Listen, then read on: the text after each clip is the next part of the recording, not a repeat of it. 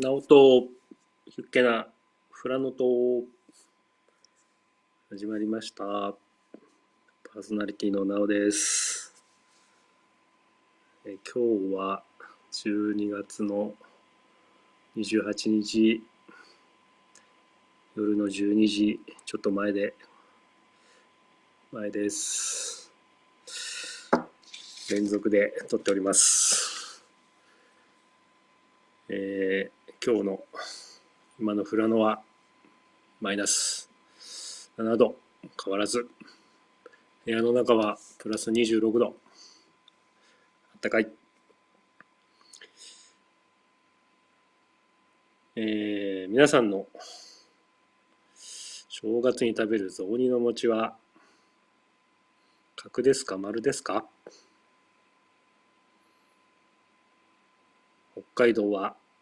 どっちでしょうかね。僕は丸じゃなくて角ですね。角を焼かないでつゆにそのまま入れるということですね。醤油かな。うーん、まあ、近いのはそば、そばの感じかな。そばのあったかいそばにそばを抜いて餅を入れてる感じかな。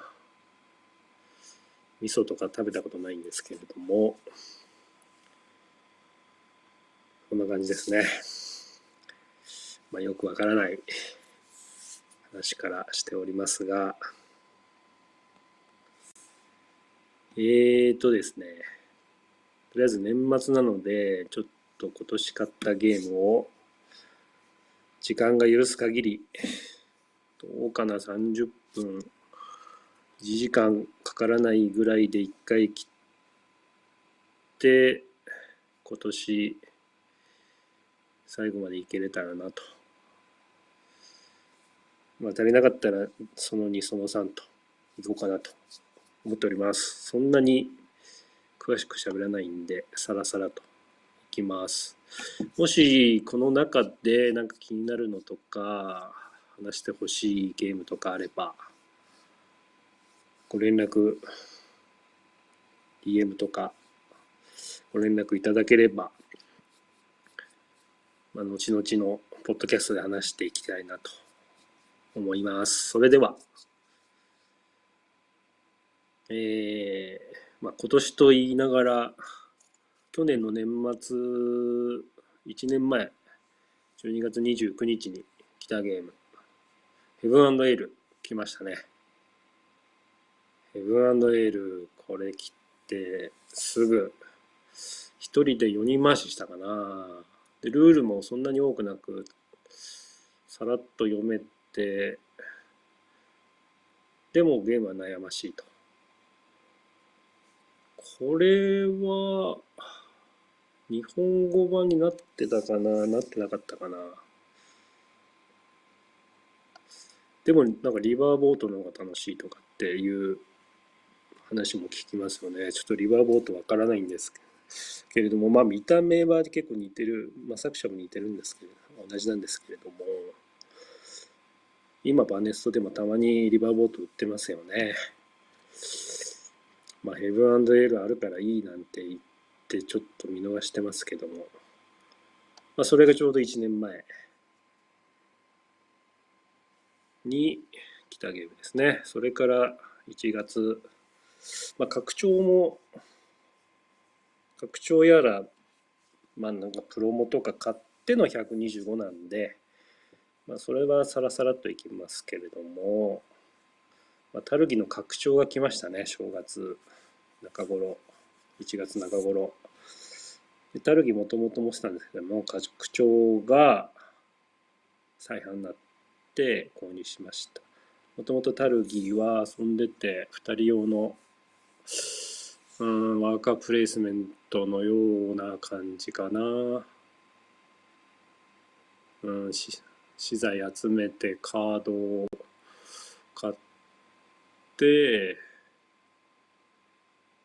でいろいろビンゴをしたりなんか集めたりセットコレクションみたいな感じして2人用のこれは面白いゲームですね。拡張まだやってないんですけどね。で、次、イスタンブールダイスゲーム。これも軽くて、サイコロ振って能力を使ってお金集めたり、資材集めたりして、ルビーを集めていく。これも楽しいですね。で、インディアンサマー。インディアンサマーは、タイル配置三部作、うん、テトリスみたいな L 字だったり T 字だったりのを埋めていくと。で、まあ、コテージガーデン、インディアンサマーと、あと、もう一個出てこない。えー、コテージガーデン、インディアンサマー、あとなんだっけ。あれ。まあ、後半出てきますけれども、その中でもなんか特殊能力が出てきて、いろいろそれで穴を埋めていくと。タイルを埋めていくという感じですね。これもなんか1回か2回かやったかな。で、その次、フィールド・オブ・グリーン。これも表紙がちょっとトラクターの絵が描いてあるので、ってゲルールを読んでそのままですね。で、フィールド・オブ・グリーンから2月ですね。で、その次、マルコ・ポーロの足跡の拡張。これもルール読んで、ちょっと積んでおります。これ新しいマップが出て、人数も増えたんだっけな。うん、これはまだ日本語版出てないですよね。トリックプレイから買ったのかな？うん、選択肢が増えて、なんかちょっとまろやかになったような気もしますけれども、ちょっとやってないのでわかりません。で、ブードゥープリンス。これトリックテイキングだったっけな？これもなんかシリーズありますよね。なんだっけ、持ってないのでちょっとわからないな。うーんと、あの海賊のやつとか、なんだかのやつとか、おりますね。これもちょっと話題になったゲームですね。あと、パニックマンション。これは田中間さんが推してたので買いました。うん、これ小さい子でもできて、まあ、ぶっちゃけもう一人でもうゲーム会持って行っても一人でポツンといたらこれ一人でやっててっていう感じで、まあ、時間潰してやらしてる感じもありましたね。うーんまあワイワイするような感じのゲームですかね。であとカルバカードゲーム。これは結構遊んだなカルバのボードゲームも持ってるんですけれども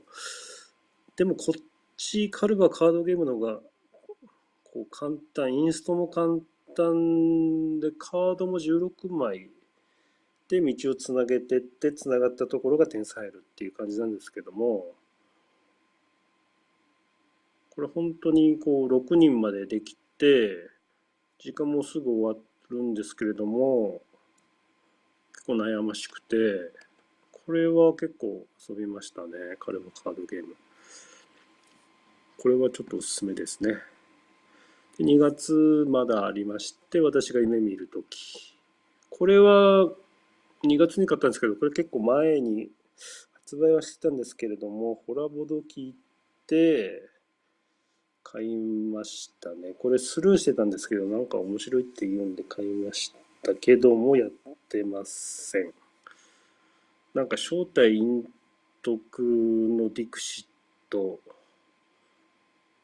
みたいな感じですかね。なんか、なんか目つぶって答える人が目つぶって、あと複数人周りがいて、で役割が与えられてて、その目つぶってる人の仲間だったり、敵だったりが、うんと、ヒントを言って、どっちのヒントを信じるか。で最後自分がうんと当たりだと思ってる思ったカードを使って物語をなんか作って正解を導くみたいな感じのゲームだったような気がしたな。コンポーネントがなんか凝ってたようなうんとベッドのコンポーネントと、まあ、ディクシットサイズのカードとあとアイマスク、まあ、これをゲーム界で使い回すかどうかは別としてなんか見た目面白いコンポーネントでしたね。であと2月まだありまして111カードゲームですかね。これラミー系の手札の中を交換してって12枚の手札をうんと数字順に揃えていくと。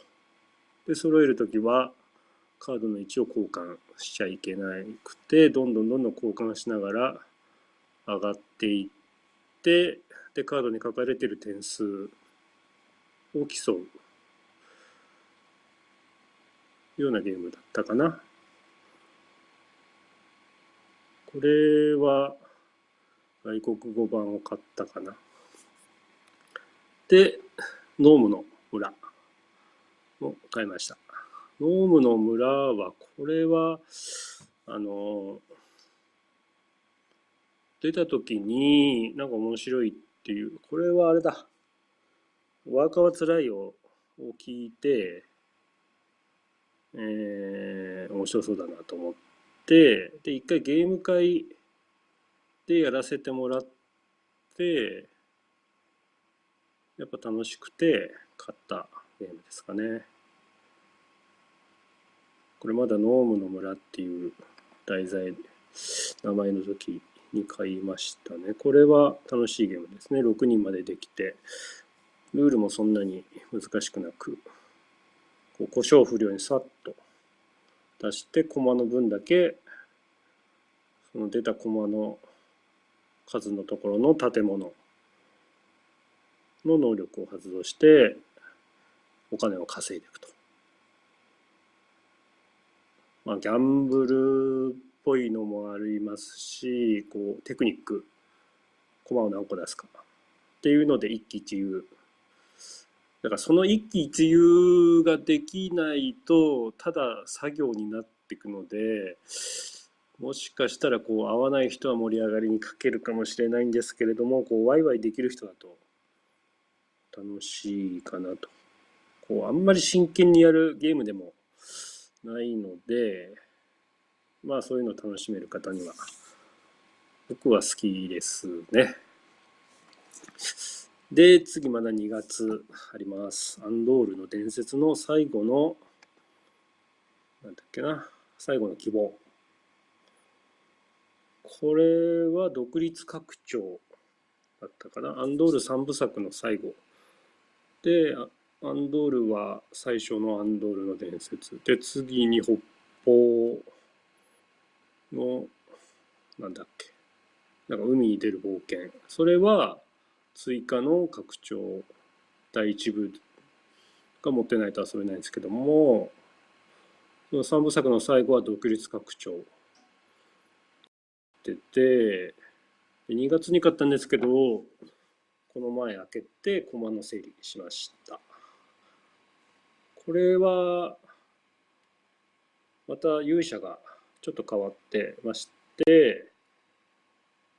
で、これは、あの、最初のアンドールの伝説とはまた勇者が変わってるので、また新しい勇者能力とかなってて、で、選手も馬に乗ってたりして、まあ、あんまり詳しくは分かんないんですけれども、で、第1部、第2部は6人までできる拡張がついたんですけども、このアンドルの伝説の最後の希望は、その拡張は5人、6人拡張は使えなくて、最後の希望専用の5人、6人拡張がさらに出る、あるよっっていうふうに箱にも書いてあったので多分出るんじゃないかなと思います。で最後の希望ってなってるんですけどもなんかこの後にもさらにアンドルの伝説があったんじゃないかな、拡張が。多分、これ最後だなと思って買ったんですけれども、まだありそうです。この前2人でアンドールの伝説遊んだんですけど、第2章が手こずりましてね、第2の伝説、これは、なかなか久しぶりにやると、なかなか難しかったですけど、ファンタジー好きな人は楽しいかなと。アンドロの伝説、協力 RPG。本当に RPG ですね。敵倒したり、魔法使ったり、どっかに何かをしろとか、いろいろ指令が出て楽しいです。で、その後2月、まだ2月最後、2月の最後、クランズ・オブ・カレドニア。これ 10days ですね。これは、うんと、テラミスティカとか、ナベ、ナビゲーターだったっけ？な、その要素とか、あと何の要素だっけな？うんーんと、なんかいろいろな要素をいいとこ取り、いいとこ取りっていうか、まあいろんな要素を集めて作ったゲームですね。可変ボードで、で、農業、農業、農業ですね、してって、チーズ作ったり、放牧したり、してエリアを広げてったり、お金を集めてったり、なんか資材を生産したりして点数を稼ぐ。で、ラウンドごとに目的カードがあったり、目的カードっていうか目的こういうふうに点数取ると点が伸びるよとか、結構時間がかかるかな。1人から4人で、まあ1人30分かな。で、まあこれルールなんかこう、あのエリアを広げていくルールとか最後のなんかエリア関係のルールがなんかいまいち頭に入ってこなかったような。まあ、これもなんか追加のコインも買ったような気がしたな。クランズ・オブ・カレドニア。これ農業系だとついつい気になってしまいますよね。これ 10days で日本語版出ています。2月以上ですね。次3月。3月はタイムストーリーズの拡張のイストレラドライブですね。タイムストーリーズは本体持って拡張を持ってるんですけどまだ遊んでないですね。なかなかまあ買って拡張も買っとけばまあいつか遊ぶんじゃないかなと思って買ってるんですけどまあそんなのばっかりですけどまあこの前ホラボードでも特集やってましたけども楽しそうですよね。えー、次。次でっけえバレーショ買いました。これ結構昔のゲーム、20年ぐらい前のゲームだったかな。アバカスシュピール。アバックスで出た。結構長いですよね。これ2時間。これは1月から12月までのアクションをそれぞれ1月は何して2月は何してっつってこう堆肥を作って肥料堆肥を作って種芋を購入して畑を整備して種植え種芋植えて肥料やってで収穫して売ってまた堆肥をやってっていうのを1年間やってそれを4年だか6年だかもうみっちりやるゲームですね。それぞれの畑を持ってて。そういうやっぱ農業系なんで欲しいなと思ってたのをこれは中古で買ったかな。まあ駒も抜かれてなくて新品同様で。まあ、古いんでちょっと壁臭かったですけども、もう本当に古い、ザ古いゲームみたいな感じで、うーん、コマも、ちょっと、チープな感じですけども、もう、じゃがいも畑の農家を追体験するような、まあ、好きな人は好きなのかなというちょっとマニアックなゲームです。で、ラングフィンガー。ラングフィンガーも、これもなんか中古だったっけな、買ったんですけど、これゲーム始めて、ボードゲームをやり始めた頃から欲しくて、で、まあ、いつか買おうかなと思ってて、最近なんかリメイク、グループ SNE かどっかでリメイクをしてましたよね。ちょっと題名忘れましたけど。で、まあ、それを機にまた思い出して買ったやつですね。ワーカープレスメントのセットコレクションみたいな感じかな。うん。これなんかこう最初ゲームやり始めた頃に欲しいなと思ったゲームだったんで買ったような感じかな。これもまだ遊んでないですね。で、次、 Between、まだ3月ですね。 Between Two Cities の拡張 Capitals。買いましたね。これは、アメリカのアメリカから輸入したのかな？輸入してしばらくしてすぐ日本語版のアナウンスがあって、ああと思ったんですけど、まあいいんですけどね。日本語のルールも探せばありますし、これもやってないですね。まあ拡張もまあ面白いっていうことも聞いたので、拡張好きなんで買いました。で、あと、次は3月最後。踏み絵のために。これは、うんと、ワンドローの2人専用の協力ゲームのタイプループものですかね。金井誠司さんが作って、なんて言うんだろうな。デッキ構築。違うな。手札を持って能力なんか相手が使う自分の手札なんだけど相手が選んでそのカードを使ってその能力が発動されてでエンディングを目指すとでそのエンディングがマルチエンディングになってカードのプレイによっていろんなエンディングがなるとでまあやった人の感想をいろんなので見たりするすると結構難しい感じと言ってましたね。でシナリオが3つ入ってたかな。その女の子を助けるやつとなんか事件が起きて解決するやつとそのカードの内容を多少変えればいろんなシナリオができてさらに追加のシナリオ独立なのか拡張なのかちょっとわかんないんですけれどもそれもなんか予定されてるような感じですかね。今舞台が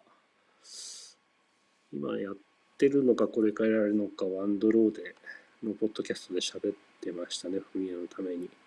多分これからいろいろな展開があるんじゃないかなと思います。これもちょっとやって。もうルール読んだ時全然分かんなくて自分のカードを自分でプレイしてなんかよく分からずやっててで後から考えるとあ相手の手札の持ってるのを使う使わないみたいなことだっ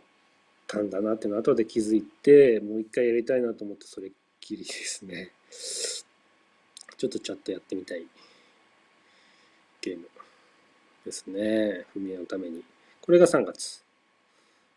ですね。次、4月。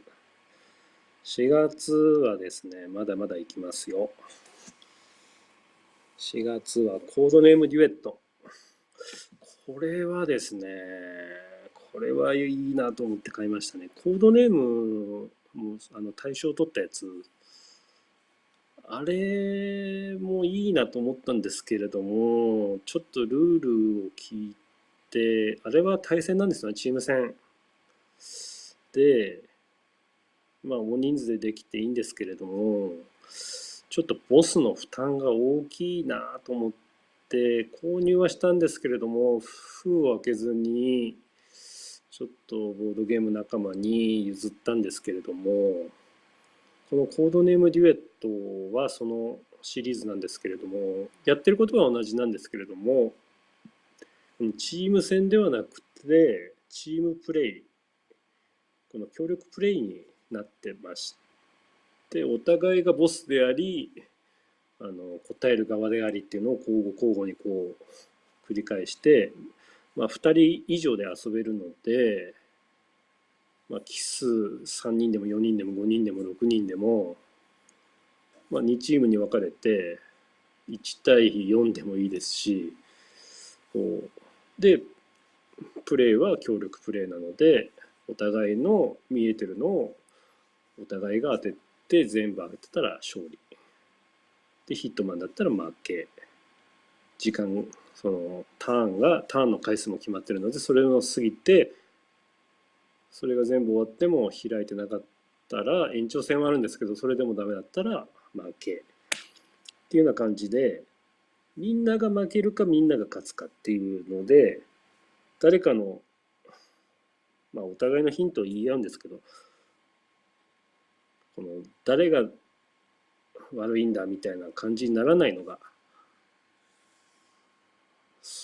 だから良かったかなと。コードネームデュエットはこれはちょっとしたルールの変更なんですけどもこれはやっぱいいですね。これは良かったです。これはちょっとおすすめですね。あと4月、サンクトペテルブルクの第2版。これ買いました。これいつかまあ買おうかなと思ってずっと保留してたんですけども、まあ、ポチりましたね。これは、まあ、セットコレクションになるな。ん競り競りだったかな。なんか、ちょっと昔のゲームなので、ルールもそんなに多くなくて、で、拡張も6個入ってて、で、その第一版というか初版は基本セットと拡張セットと別々で売ってたのを第2版で1個になって、しかも完全日本語版になったというので出してくれたので、まあ、いつか買おうかなと思って、まあ、このタイミングになったっていう感じですね。まあ、これもルール読んでておりません。で、次4月まであります。ドリームホーム。これは、アナログゲームナイトの太陽王子が押してたので、ちょっと可愛い感じもあるので買ってみました。で、これは遊んだんですけれども、なんか能力カードのなんかチェーンソーみたいな、なんかなんかの能力カードの処理がなんかすげえおかしい処理で何何なんかおかしいなと思ってたら実は選ったっていうかまあルールミスがあったっていうことでまあ道理で道理でなと思ってまあ納得しました。なんか一個処理がカードなんかを除外するだか戻すだかその辺のルールがちょっとガチャガチャっとなっててなんか首かしげなみんなで首かしげながらやってましたけどもやっぱそこ違ったですかね。これはまああセットコレクションっていうのかな。場から出てるカードをもらって自分の家を作ると。で隣部屋が隣り合ってたら何点とかこの部屋が何個あったら何点とかいろいろこうセットコレクションのような感じで点数を競うゲームですね。これはおままごとみたいな感じで自分の家ができるので綺麗な感じでいいんじゃないでしょうかね。で次4月マネこれもこれは国千屋さんのかな？これはグループ SNE 版のやつですかね。これ札幌の家サブで買ったような。これは、あの、お金、それぞれの国のお金何種類、5種類ぐらいあったのかな。それを手札に持って、さらにそれと、まあ、あとなんか交換、違うな、せーので出して、なんか競りをして、お金でお金を競りして、カードをどんどん集めて、なんかセットコレクションかなんするのかなお金を集めて。で、お金でお金を競ってお金を集めるゲーム。まあね。でもこれの印象がなんかみんなふわっと遊んでふわっと終わってなんかふわっとした感じでなんかふわっとしてなんか終わっちゃったイメージがありますね。ちょっとどこ面白さを追求してなんかもうちょっと面白いな感じもするんだけどなと思いながら終わっちゃったゲームですかね。でもそんなもんなのかな。まあね、次。アルルド。他の拡張、紅茶と小液。これも 10days。まあ、アルルの蚊も持ってて、2人、何回 ?2、3回遊んだかな。まあ、拡張を入れては遊んでないですけども、まあ、やっぱり、上さんのこの農業系のゲーム、なので、やっぱ買っちゃいますよね。拡張。これは2人専用のアルルの他が3人まで遊べるようになって、さらに紅茶と攻撃。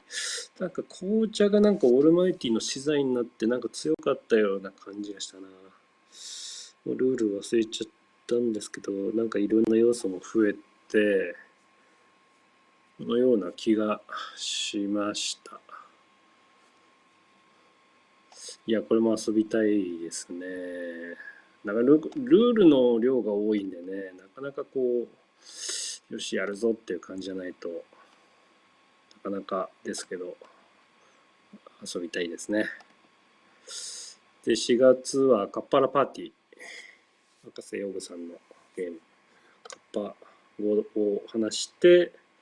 自分の欲しい食べ物をみんなで揃えていくっていう協力ゲームですかね。カッパ語を少しずつ共用し、共通語にしていって、ギャッパギャッパとか、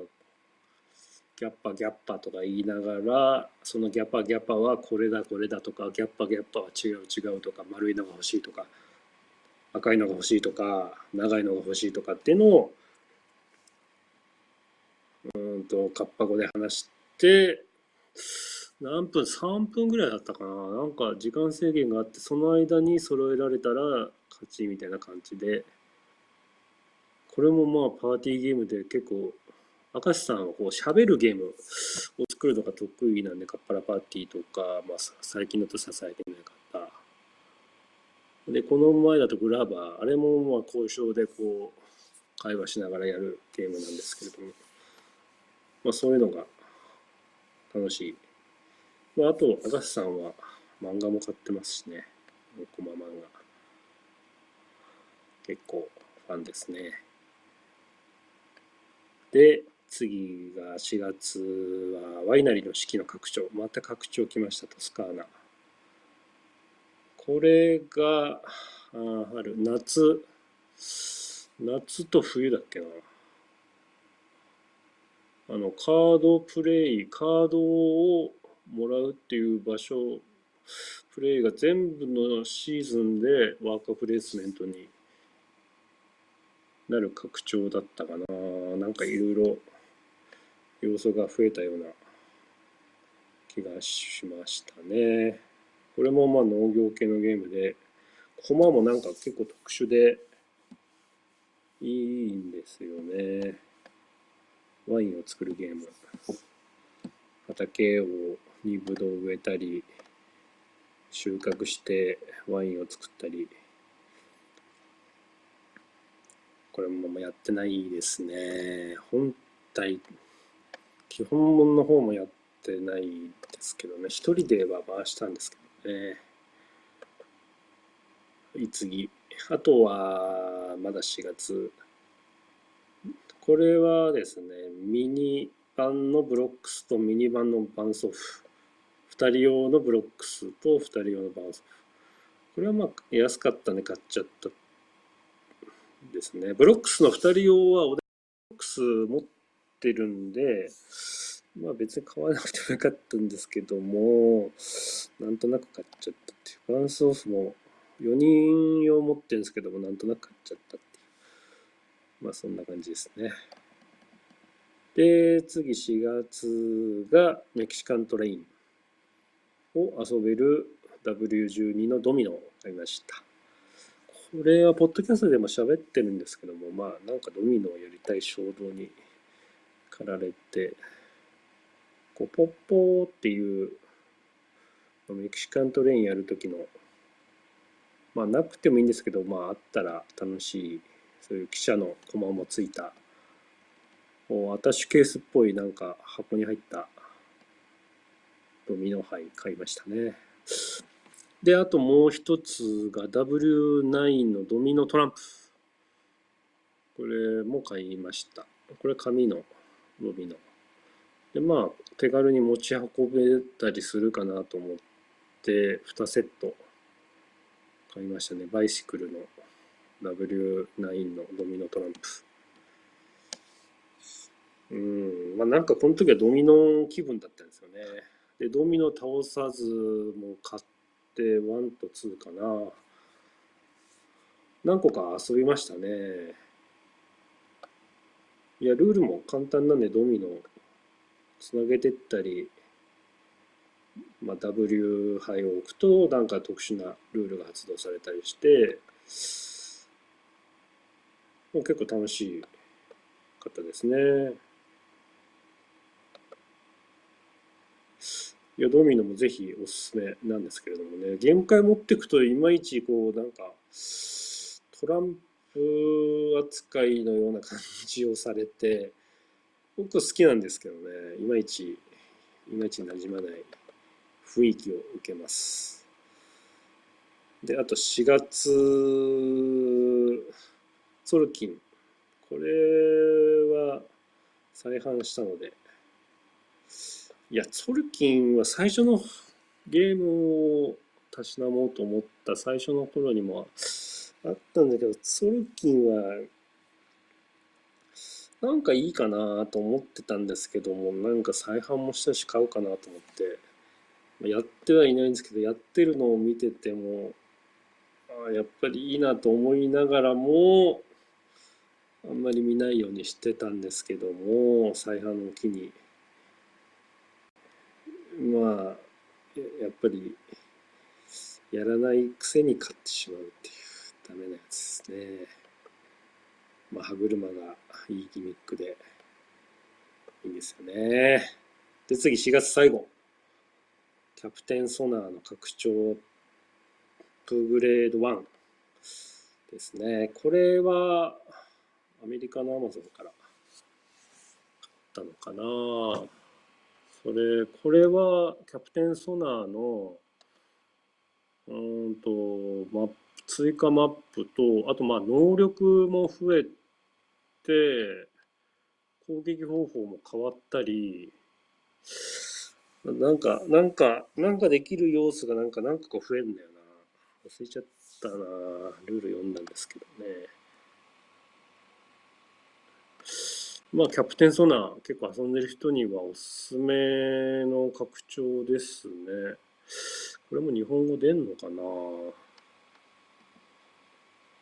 で、その他に、まあこれ5月入っちゃいますけども、これもまたキャプテンソナーの拡張の追加マップが来ましたね。これは BGG ストアで買ったのかな？で、あの、キャプテンソナーのマップって、あの、マップの名前いろいろ書いてありますけど、頭文字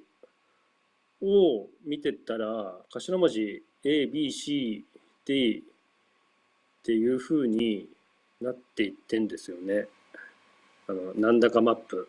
まあ、この追加マップを見ていくとニューヨークマップとかシカゴマップとかフォックストロットマップ。ストロットマップちょっとわかんないですけどもその頭文字が NCF これはあのマップの頭文字が被らないように ABCD ってなってるんですよね。それのニューヨークと NCF これを追加で。まあこの島の形が変わっていくのでこう航行するルートが変わってって戦略もちょっと変わってくるとまあこう広いマップ海が広いマップだったり島が多くて通る場所が限られてるマップだったりまあいろいろあのー、イベント用のマップだったりとかあったかな。まあこれもうーんまあいろいろキャプテンソナーも追加拡張のアップグレードとまあ、マップだけの追加マップ買いましたね。ああ、角電さんこんばんは。えー、今、2018年買ったゲーム5月まで来ました。とりあえず5月、半年いけるかな ?1 時間以内でとりあえずやって、その2もまた追加で喋ろうと思いますので。よかったらお付き合いください。で、5月は記者おすすめを買いましたね。これもお気に入りのゲームですね。ポーランドのゲーム。今はエンゲームズさんから出てて、日本語も入手できますけど、この時は、どこで買ったかな？忘れちゃったな。なんか入手できなくて欲しくてなんかどっかで買ったんだよなこれ線路をつないでって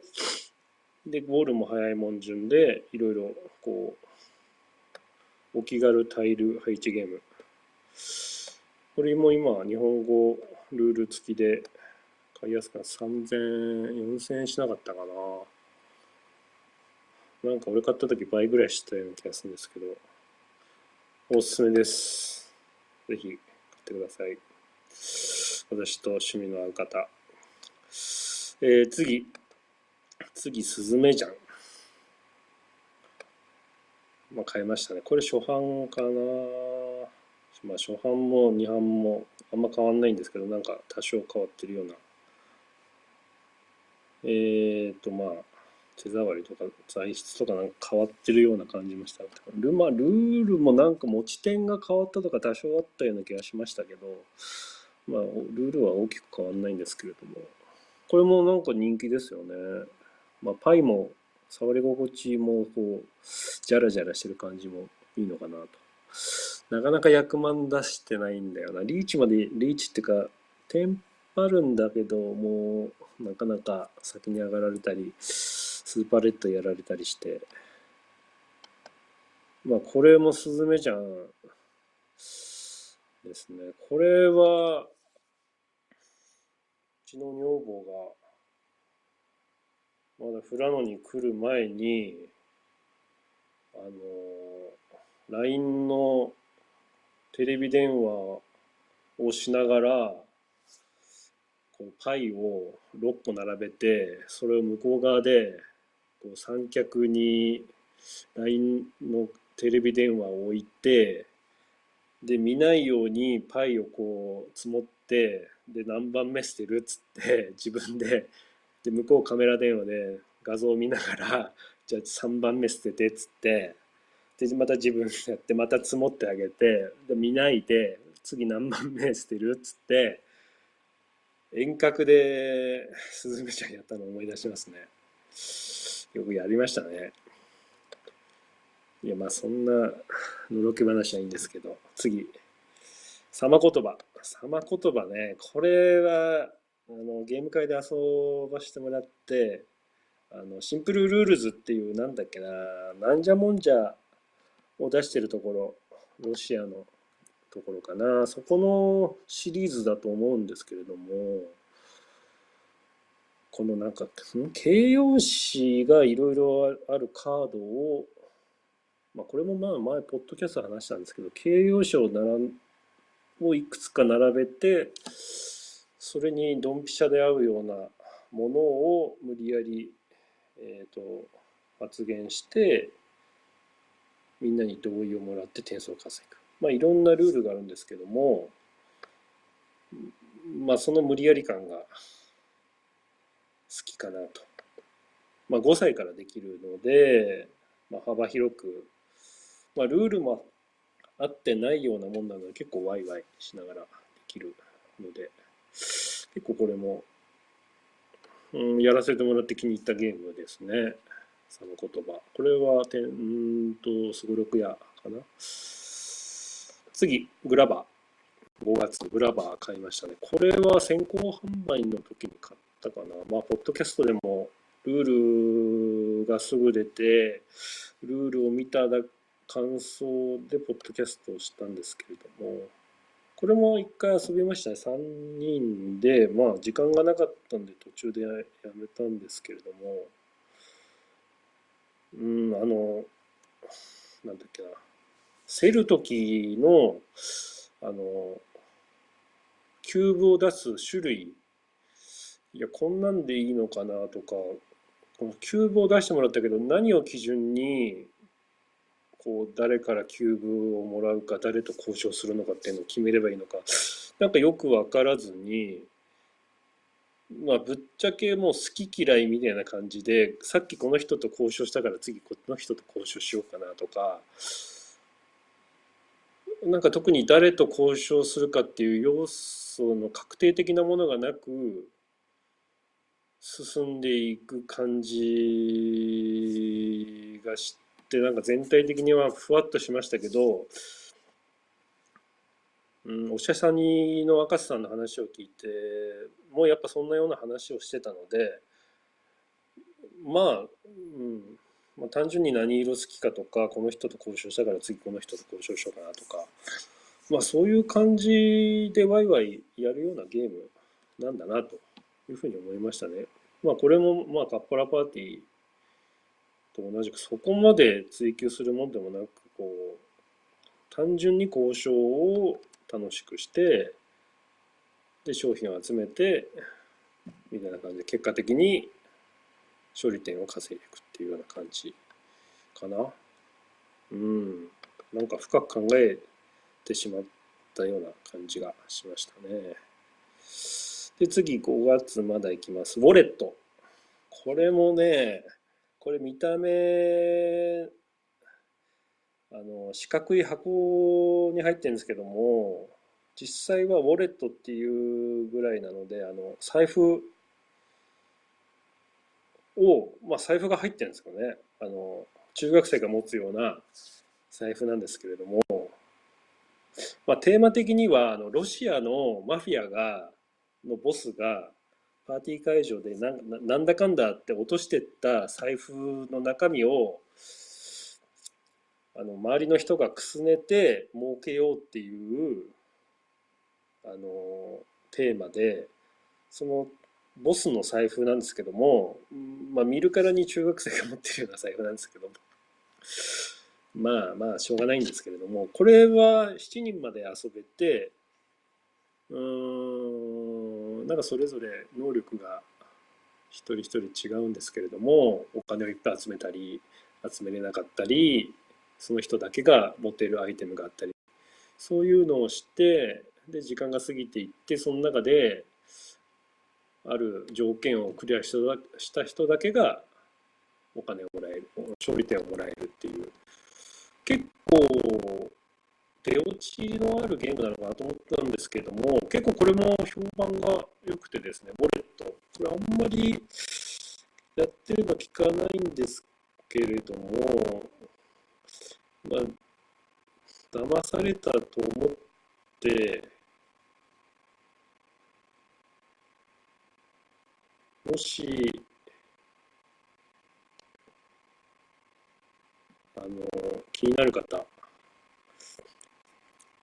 今まで、ちょっと僕のラインナップ聞いて、気になる方、いいかもしれませんね。やばいな。角電さん、ありがとうございます。電波が悪くなってきました。やっぱ1時間ぐらいすると電波が悪くなってくるので、ちょっと5月の途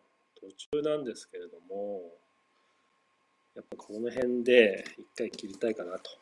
思います。まだまだ後半続きます。えー、このまま第その2聞いてくれる方、よろしくお願いします。それでは一旦切ります。したっけね